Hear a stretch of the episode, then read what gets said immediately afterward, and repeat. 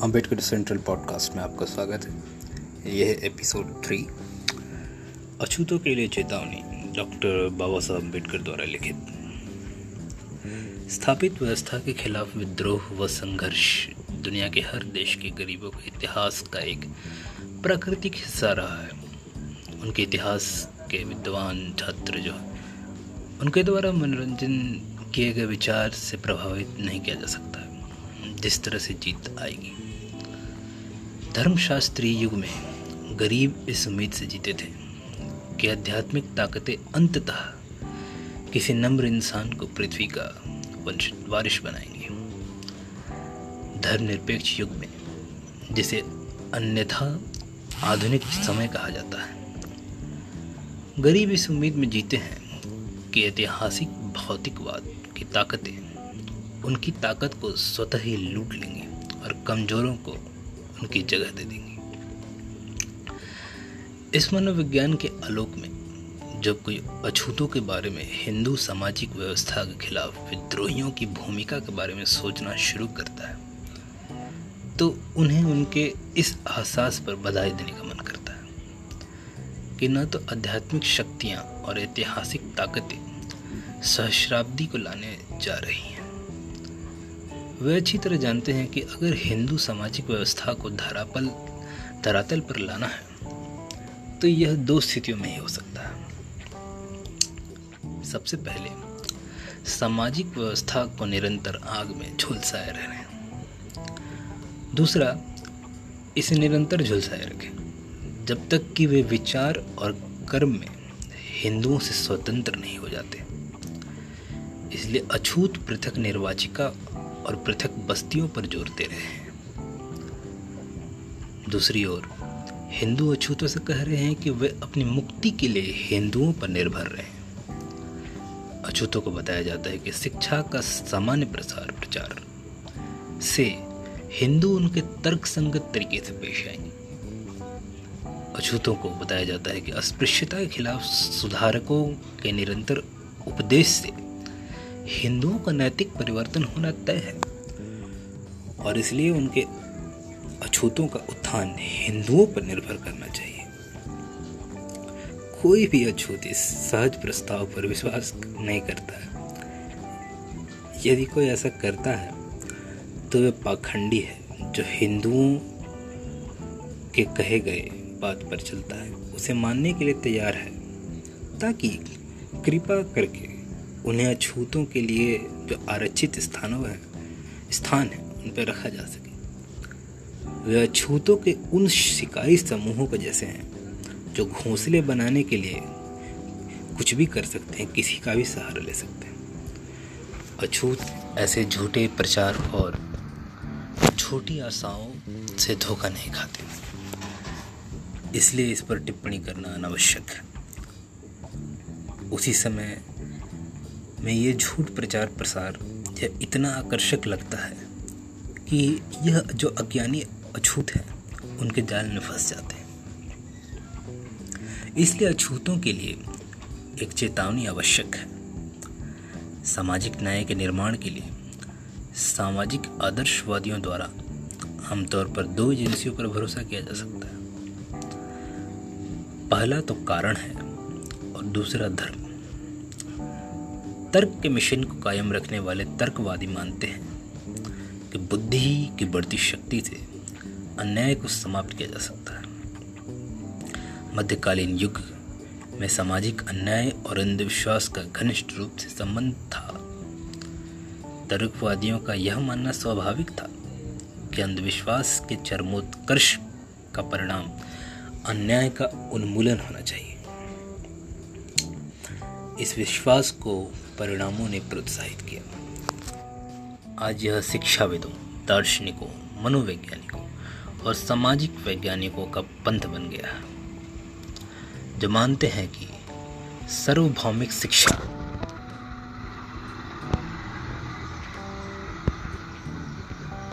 और मुद्रण और प्रेस के विकास से एक आदर्श समाज का निर्माण होगा, जिसमें प्रत्येक व्यक्ति इतना प्रबुद्ध होगा कि उनके लिए सामाजिक अन्याय की कोई जगह नहीं होगी। इतिहास चाहे भारतीय हो यूरोप की। इन हट धर्मिता को कोई अयोग्य समर्थन नहीं देता है। यूरोप में जो अठारहवीं शताब्दी की पुरानी परंपराएँ और अंधविश्वास लगती थी, वही असल अन्याय की जड़ थे, जिसे खत्म कर दिया गया। फिर भी सामाजिक अन्याय बड़े पैमाने पर हुआ है। और लगातार बढ़ ही रहा है। भारत में संपूर्ण ब्राह्मण समुदाय, चाहे महिला, पुरुष या बच्चे, सभी शिक्षित हैं। लेकिन कितने ब्राह्मण अपने छुआछूत की मानसिकता पर अपने विश्वास से मुक्त हैं? उनमें से कितने लोग अस्पृश्यता के खिलाफ धर्म युद्ध करने के लिए आगे आए हैं? कितने लोग अछूतों के साथ अन्याय के खिलाफ खड़े होने के लिए तैयार हैं? संक्षेप में देखें तो कितने अछूतों के दर्द को अपना दर्द बनाने के लिए तैयार है। इसकी संख्या बेहद ही कम हो गई। कारण, सामाजिक न्याय लाने में विफल क्यों हो जाता?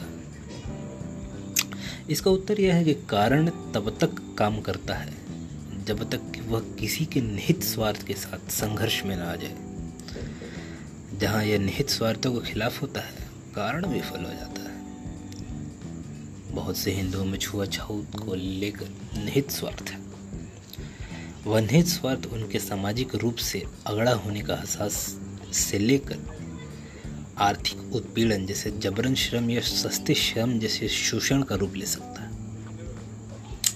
तथ्य यह है कि हिंदुओं का स्पृश्यता से निहित स्वार्थ है। यह स्वाभाविक है कि निहित स्वार्थ तर्क के आदेश के आगे नहीं झुकना चाहिए। इसलिए अछूतों को पता होना चाहिए कि कारण क्या कर सकते हैं। धार्मिक नैतिकतावादी जो धर्म की प्रभाव उत्पादकता पर विश्वास करते हैं, और यह कहते हैं कि नैतिक अंतर्दृष्टि जो धर्म मनुष्य को रोपित करता है, वह उसे स्वयं के प्रति अपने व्यस्तता की पापपूर्णता को तैयार करता है, और अपने साथियों के साथ न्याय करने के कर्तव्य के प्रति सचेत करता है। इस बात से कोई इनकार नहीं कर सकता है कि धर्म का कार्य है और कुछ हद तक धर्म इस मिशन में सफल हो सकता है। लेकिन यहाँ फिर धर्म की एक सीमा है। धर्म एक समुदाय के भीतर न्याय उत्पन्न करने में मदद तो कर सकता है, लेकिन धर्म समुदायों के बीच न्याय नहीं पैदा कर सकता। संयुक्त राष्ट्र अमेरिका में किसी भी दर पर धर्म अश्वेत व श्वेत के बीच न्याय उत्पन्न करने में विफल रहा। है यह जर्मन और फ्रांस के बीच और उनके और अन्य राष्ट्रों के बीच न्याय उत्पन्न करने में भी विफल रहा है। न्याय के लिए धर्म का आह्वान की तुलना में राष्ट्र का आह्वान और समुदाय का आह्वान अधिक शक्तिशाली साबित हुआ है। अछूतों को दो बातों का ध्यान रखना चाहिए। पहले यह कि हिंदू धर्म के सामाजिक न्याय के मिशन को पूरा करने की उम्मीद करना व्यर्थ है। यह कार्य इस्लाम, ईसाई या बौद्ध धर्म के द्वारा किया जा सकता है। हिंदू धर्म स्वयं अछूतों के प्रति असमानता और अन्याय का एक अवतार है।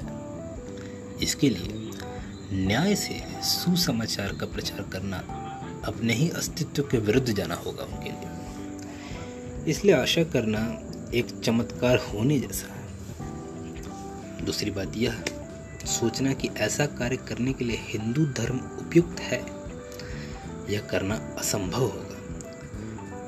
उनके और हिंदुओं के बीच की सामाजिक बाधा हिंदू और उनके लोगों के बीच की बाधा से कहीं अधिक है। धर्म चाहे वह किसी समुदाय या राष्ट्र के भीतर कितना ही प्रभावशाली क्यों ना इन बाधाओं को तोड़ने और उन्हें एक बनाने के लिए काफ़ी शक्तिहीन है। तर्क और धर्म की इन एजेंसियों के अलावा, अछूतों से कहा जाता है कि वे हिंदुओं के विशेषाधिकार प्राप्त वर्गों के प्रबुद्ध स्वार्थों और उनके हिंदू सर्वहरा बिरादरी पर भरोसा करें। यह विशेषाधिकार प्राप्त वर्ग होने के नाते, परोपकारी निरंकुश होने के लिए सहमत होने के अलावा और कुछ के लिए निर्भर नहीं होना चाहिए। उनके अपने वर्ग हित हैं और उनसे सामान्य हितों या सार्वभौमिक मूल्यों के लिए उनका बलिदान करने की उम्मीद नहीं किया जा सकता। दूसरी ओर, उनका निरंतर प्रयास सामान्य हितों के साथ अपने वर्ग के हितों को रखना है। और यह मानना है कि उनसे विशेषाधिकार केवल वे भुगतान हैं, जिनके साथ समाज विशेष रूप से उपयोगी और मेधावी कार्यों को पुरस्कृत करता है। वे अछूतों के लिए एक पदे खराब दोस्त की तरह है। जैसे कि अछूतों ने हिंदुओं के साथ अपने संघर्ष में पाया अछूतों के लिए हिंदू सरबराह वर्ग से मदद पाने की उम्मीद करना भी व्यर्थ आशा है। भारतीय वामपंथी, वो ये सोचते हैं कि अछूतों से हिंदू सरबराह समाज के साथ एकजुटता की अपील निस्संदेह इस धारणा पर आधारित है कि सरबराह वर्ग अपने लिए लाभ नहीं चाहता है, जिसे वह दूसरों के साथ साझा करना चाहता है। क्या ये सच है? यूरोप में भी सरबराह वर्ग के एक समान वर्ग नहीं है।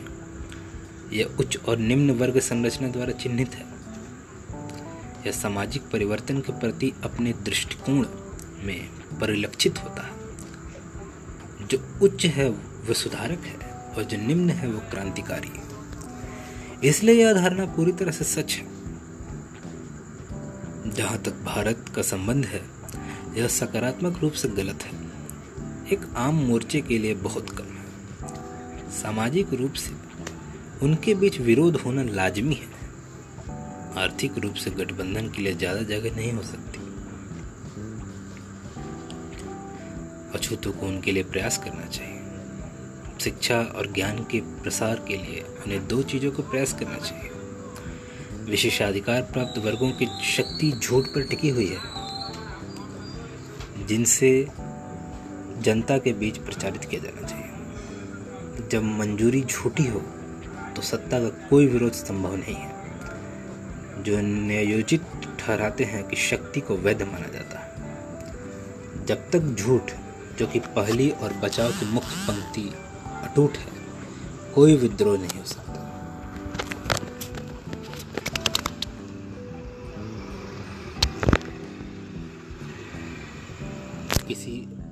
अन्याय से पहले किसी भी दुर्व्यवहार या उत्पीड़न का विरोध किया जा सकता है। जिस झूठ पर यह आधारित है, उसे बेनकाब किया जाना चाहिए। स्पष्ट रूप से पहचाना जाना चाहिए कि यह क्या है। यह सिर्फ़ शिक्षा से ही संभव हो सकता है। दूसरी चीज़ जिसके लिए उन्हें प्रयास करना चाहिए, वो है शक्ति। यह नहीं भूलना चाहिए कि हिंदुओं और अछूतों के बीच हितों का वास्तविक संघर्ष है और तर्क भले ही संघर्ष कम कर सकता है, लेकिन इस तरह के संघर्ष की आवश्यकता को कभी कम नहीं कर सकता। जो चीज़ एक हित को दूसरे पर हावी बनाती है, वह है शक्ति। ऐसा होने पर शक्ति को नष्ट करने के लिए शक्ति की आवश्यकता होती है। शक्ति के उपयोग को नैतिक कैसे बनाया जाए? इसकी समस्या हो सकती है। लेकिन यह कोई सवाल नहीं कि एक तरफ़ शक्ति के बिना दूसरी तरफ़ की शक्ति को नष्ट करना संभव नहीं है। शक्ति या तो आर्थिक है या राजनीतिक है। आज सैन्य शक्ति की कोई शक्ति नहीं, क्योंकि वो मुक्त शक्ति नहीं होती। मजदूर वर्ग की आर्थिक शक्ति हड़ताल में निहित है। अछूत जो मजदूर वर्ग का हिस्सा है, उनके पास दूसरा कोई आर्थिक शक्ति नहीं हो सकता। वैसे यह शक्ति मजदूर वर्ग की रक्षा के लिए पर्याप्त भी नहीं। यह कानून द्वारा अपंग है और निषेधाज्ञा, मध्यस्थता, मार्शल लॉ और सैनिकों के उपयोग के अधीन आता है। जिससे कुछ काम नहीं बन सकता। अछूतों की शक्ति बहुत अपर्याप्त है, इसलिए हड़ताल करने की परम आवश्यकता उन्हें होनी चाहिए।